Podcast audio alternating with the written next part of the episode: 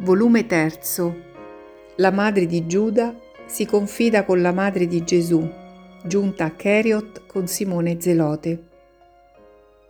Gesù è per andare a mensa nella bella casa di Giuda insieme a tutti i suoi e dice alla madre di Giuda, venuta dalla sua casa di campagna per ospitare degnamente il maestro, No, madre, anche tu devi stare con noi. Qui siamo come una famiglia non è il banchetto freddo e compassato degli ospiti casuali. Io ti ho preso un figlio e voglio che tu mi prenda come un figlio, così come io ti prendo come una madre, perché ne sei ben degna. Non è vero, amici, che così ci sentiremo tutti più contenti e più a nostro agio? Gli apostoli e le due Marie annuiscono con calore e la madre di Giuda, con un grande luccichio nelle pupille, deve sedersi tra suo figlio e il maestro che ha di fronte le due Marie con Marziam al centro. La servente porta le vivande e Gesù offre e benedice e poi spartisce, perché su questo la madre di Giuda è inflessibile e spartisce sempre cominciando da lei, cosa che sempre più commuove la donna e inorgoglisce Giuda e nello stesso tempo lo fa pensoso. I discorsi vertono su diversi argomenti, e Gesù cerca interessarne la madre di Giuda e di affiatarla con le due discepole. Molto a questo serve Marziam, che dichiara che lui vuole già molto bene anche alla madre di Giuda, perché si chiama Maria, come tutte le donne che sono buone. E a quella che ci aspetta là sul lago non vorrai bene cattivello? chiede Pietro semiserio. Oh, molto bene, se sarà buona. Per questo ne puoi essere sicuro, lo dicono tutti e lo devo dire anche io, che se è sempre stata mansueta con sua madre e con me è proprio segno che è buona. Ma non si chiama Maria, figlio. Ha uno strambo nome perché il padre le mise quello della cosa che gli aveva dato ricchezza e Porfirea la volle chiamare. La porpora è bella e preziosa. Mia moglie non è bella, ma è preziosa per la sua bontà e io le ho voluto bene perché era tanto quieta, casta, silenziosa. Tre virtù, eh, non sono facili a trovarsi. L'avevo sbirciata fin da quando era una fanciulla. Scendevo a Cafarnao col pesce e la vedevo alle reti, oppure alla fonte, o anche nell'orto di casa a lavorare e tacere. E non era la svangata farfalla che vola qua e là, e neppure la sventata gallinella che gira l'occhio per ogni chicchirichì di gallo.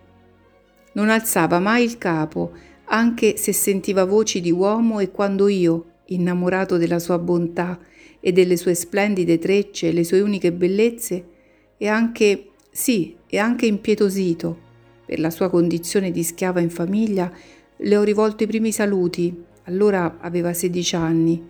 Lei ha risposto a malapena, calando ancora di più il suo velo e ritirandosi ancora di più in casa e ce n'è voluto per capire se non le parevo un orco e per mandare avanti il paraninfo. Ma non me ne pento. Potevo girare tutta la terra, ma un'altra così non la trovavo. Non è vero, maestro, che è buona? Molto buona, e sono sicuro che Marziam l'amerà, anche se non si chiama Maria. Non è vero, Marziam? Sì, quella si chiama mamma, e le mamme sono buone e si amano. Poi Giuda racconta quanto ha fatto nella giornata, comprendo che è andato lui ad avvisare la madre della loro venuta e che poi ha iniziato a parlare nelle campagne di Cheriot avendo a compagno Andrea. Poi dice, domani vorrei veniste tutti però, non voglio brillare da me. Andremo per quanto si può, un giudeo e un galileo. Io con Giovanni, per esempio, e Simone con Tommaso, se venisse l'altro Simone. Però voi due, e accenna ai figli di Alfeo, potete andare da voi. Ho detto anche a chi non lo voleva sapere che siete fratelli del Maestro. E anche voi due, e accenna Filippo e Bartolomeo, potete andare insieme. Ho detto che Natanaele è un rabbì venuto al seguito del Maestro, è cosa che fa impressione, e rimanete voi tre, ma appena viene lo zelote si potrà fare una coppia di più e poi ci alterneremo perché voglio vi conoscano tutti. Giuda è pieno di brio. Ho parlato sul decalogo, maestro, cercando di illustrare specialmente le parti in cui so che questa zona più manca. Non avere la mano pesante, Giuda, te ne prego. Abbi sempre presente che ottiene di più la dolcezza che l'intransigenza e che sei uomo pure tu. Perciò esaminati e rifletti com'è facile anche a te cascare e come ti irriti per i rimproveri troppo aperti, dice Gesù mentre la madre di Giuda piega la testa avvampando nel volto. Non temere, maestro, mi sforzo di imitare te in tutto, però nel paese che vediamo anche da quella porta, mangiano a porta aperta e si vede un bell'orizzonte da questa camera sopraelevata, vi è un infermo che vorrebbe guarire e non lo si può trasportare. Potresti venire con me? Domani, Giuda, domani mattina senza fallo, e se vi sono altri malati ditemelo e conducetemeli. Vuoi proprio beneficare la mia patria, maestro? Sì, perché non si dica che sono stato ingiusto verso chi non mi ha fatto del male. Benefico anche i malvagi, perché allora non i buoni di Keriot? Voglio lasciare un ricordo indelebile di me. Ma come, non torniamo più qui? Ci torneremo ancora, ma... Ecco la madre, la madre con Simone, trilla il bambino che vede Maria e Simone salire la scala che conduce alla terrazza su cui è la stanza. Tutti si alzano in piedi e vanno incontro ai due che giungono. Rumore di esclamazioni, di saluti, di sedili smossi, ma nulla distrae Maria dal salutare per primo Gesù e poi la madre di Giuda, che si è profondamente inchinata e che Maria invece rialza e abbraccia come fosse una cara amica ritrovata dopo un'assenza. Rientrano nella stanza e Maria di Giuda ordina alla servente nuovi cibi per i sopraggiunti. Ecco figlio il saluto di Elisa, dice Maria, e dà un piccolo rotolo a Gesù che lo apre e legge dicendo, Lo sapevo, ne ero certo, grazie mamma, per me e per Elisa, tu sei veramente la salute degli infermi. Io, tu figlio, non io. Tu, e sei il mio più grande aiuto. Poi si volge agli apostoli e alle discepole e dice, Elisa scrive, Torna, mia pace, ti voglio non solo amare, ma servire.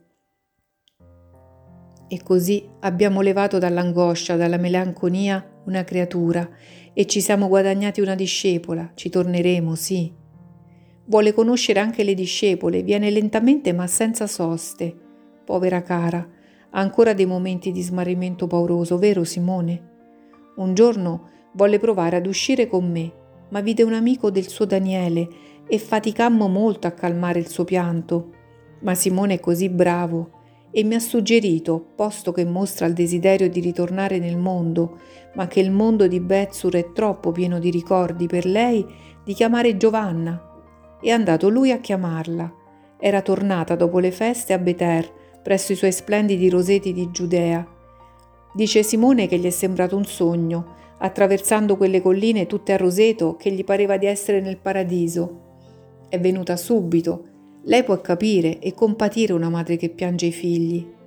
Elisa le si è molto affezionata e io sono venuta. Giovanna la vuole persuadere ad uscire da Bezzur e ad andare nel suo castello e ci riuscirà perché è dolce come una colomba, ma ferma come un granito nei suoi voleri. Andremo a Bezzur nel ritorno e poi ci separeremo. Voi discepole resterete con Elisa e Giovanna per qualche tempo. Noi andremo per la Giudea e ci ritroveremo a Gerusalemme per la Pentecoste. Maria Santissima e Maria Madre di Giuda sono insieme, non nella casa di città, ma in quella di campagna. Sono sole. Gli apostoli con Gesù sono fuori, le discepole col bambino sono per lo splendido pometo e si sentono le loro voci unite al rumore di panni sbattuti sui lavatoi. Forse fanno il bucato mentre il bambino gioca. La madre di Giuda, seduta in una stanza in penombra a fianco di Maria, parla alla stessa. Questi giorni di pace rimarranno come un dolce sogno in me, troppo brevi, troppo. Comprendo che non si deve essere egoisti e che è giusto che voi andiate da quella povera donna e da tanti altri infelici ma se potessi, se potessi fermare il tempo o venire con voi, ma non posso, non ho parenti all'infuori di mio figlio e devo curare i beni della casa. Comprendo, separarti dal figlio ti è dolore. Noi madri vorremmo sempre essere con i figli, ma noi li diamo per una ben grande ragione e non li perdiamo. Neppure la morte ce li leva i figli, se sono loro e se siamo noi, in grazia agli occhi di Dio. Ma noi li abbiamo ancora sulla terra, anche se la volontà di Dio li strappa al nostro seno per darli al mondo per il suo bene. Possiamo sempre raggiungerli e anche l'eco delle loro opere ci dà come una carezza al cuore, perché le loro opere sono il profumo della loro anima. Cos'è tuo figlio per te, o oh donna? chiede piano Maria di Giuda. E Maria Santissima, sicura, risponde, è la mia gioia, la tua gioia. E poi uno scoppio di pianto, mentre la madre di Giuda si curva su se stessa come per nascondere questo pianto. Tocca quasi con la fronte i ginocchi, tanto si curva su se stessa. Perché piangi, mia povera amica? Perché? Dillo a me. Io sono felice nella mia maternità, ma so capire anche le madri non felici. Sì, non felici, e io ne sono una. Tuo figlio è la tua gioia, il mio è il mio dolore. Lo è stato almeno. Ora, da quando è con tuo figlio, meno mi affligge. Oh, fra tutti quelli che pregano per la tua santa creatura, a ciò abbia bene e trionfo, non ce n'è una dopo te, beata, che preghi quanto questa infelice che ti parla. Dimmi il vero, che pensi tu di mio figlio? Siamo due madri, l'una di fronte all'altra, fra noi e Dio, e parliamo dei nostri figli. Tu non puoi che trovare facile parlare del tuo. Io, io devo fare forza a me stessa per parlarne, ma pure quanto bene o quanto dolore mi può venire da questo parlarne. E anche se dolore sarà sempre un sollievo aver parlato. Quella donna di Betsur fu quasi folle per la morte dei figli, non è vero? ma io ti giuro che delle volte ho pensato e penso, guardando il mio Giuda bello, sano, intelligente, ma non buono, non virtuoso, non dritto di animo, non sano di sentimenti, che preferirei piangerlo morto piuttosto che saperlo, che saperlo molto in viso a Dio. Tu dimmi che pensi di mio figlio, si schietta. È più di un anno che questa domanda mi brucia al cuore ma a chi chiedere? Ai cittadini? Essi non sapevano ancora che il Messia era e che Giuda voleva andare con lui. Io lo sapevo. Me lo aveva detto venendo qui dopo la Pasqua, esaltato, violento, come sempre quando lo prende un capriccio e come sempre sprezzante dei consigli di sua madre. Ai suoi amici di Gerusalemme una santa prudenza e una pia speranza me ne trattenevano. Non volevo dire a quelli che io non posso amare perché tutto sono fuorché santi. Giuda segue il Messia e speravo che il capriccio cadesse come tanti altri, come tutti, costando magari lacrime e desolazioni, come per più di una fanciulla che qui altrove egli innamorò di sé e poi mai prese per sposa. Non sai che ci sono luoghi dove egli non va più perché potrebbe incontrare un giusto castigo? Anche l'essere del Tempio fu un capriccio. Non sa ciò che si vuole, mai. Suo padre, Dio lo perdoni, lo ha guastato. Io non ho mai avuto voce presso i due uomini della mia casa, ho solo dovuto piangere e riparare con umiliazioni di ogni sorta. Quando è morta Joanna, e benché nessuno lo dicesse, io so che morì di dolore, quando dopo aver aspettato per tutta la sua giovinezza Giuda dichiarò che egli non voleva moglie, mentre poi era noto che a Gerusalemme aveva mandato amici ad interrogare una donna ricca e con impori fino a Cipro per la figlia sua. Io ho dovuto piangere molto, molto, per i rimproveri della madre della fanciulla morta, come se io fossi complice del figlio mio. No, non lo sono, ma non sono nulla presso di lui. Lo scorso anno, quando fu qui il maestro, compresi che egli aveva capito e fui per parlare. Ma è doloroso, doloroso è per una madre dover dire temi di mio figlio. È un avido, un duro di cuore, un vizioso, un superbo e un instabile. E questo è. Io, io prego, perché un miracolo, lui che ne fa tanti, tuo figlio, lo faccia sul mio Giuda. Ma tu, Tu dimmi che pensi di lui. Maria, che è sempre rimasta zitta e con espressione di pietoso dolore davanti a questo lamento materno, al quale non può il suo animo retto dare smentita, dice piano, Povera madre, che penso? Sì, tuo figlio non è l'anima limpida di Giovanni, né il mite Andrea, né il fermo Matteo che si è voluto cambiare ed è cambiato. È instabile, sì, è così, ma pregheremo tanto per lui, io e te. Non piangere. Forse nel tuo amore di madre che vorrebbe potersi gloriare del figlio, tu lo vedi più deforme di quanto non sia. No, no, io vedo giusto e ho tanta paura. La stanza è piena del pianto della madre di Giuda e nella penombra biancheggia il volto di Maria, fatto più pallido da questa confessione materna che acuisce tutti i sospetti della madre del Signore ma ella si domina, attira a sé la madre non felice e la carezza, mentre questa, rotte le dighe di ogni ritegno, narra confusamente, affannosamente tutte le durezze, le esigenze e le violenze di Giuda e termina. Io arrossisco per lui quando mi vedo fatta segno ad atti di amore di tuo figlio. Io non glielo chiedo, ma sono sicura che oltre che per la sua bontà, egli lo fa per dire con l'atto a Giuda ricordati che così si tratta la madre. Ora, ora pare tutto buono, oh, fosse vero. Aiutami, aiutami con la preghiera, tu che sei santa, perché mio figlio non sia un indegno della grande grazia che Dio gli ha concesso. Se non mi vuole amare, se non sa essere riconoscente a me che l'ho partorito e allevato, non è nulla, ma che sappia amare realmente Gesù che sappia servirlo con fedeltà e riconoscenza. Se ciò non deve essere allora, allora Dio gli levi la vita.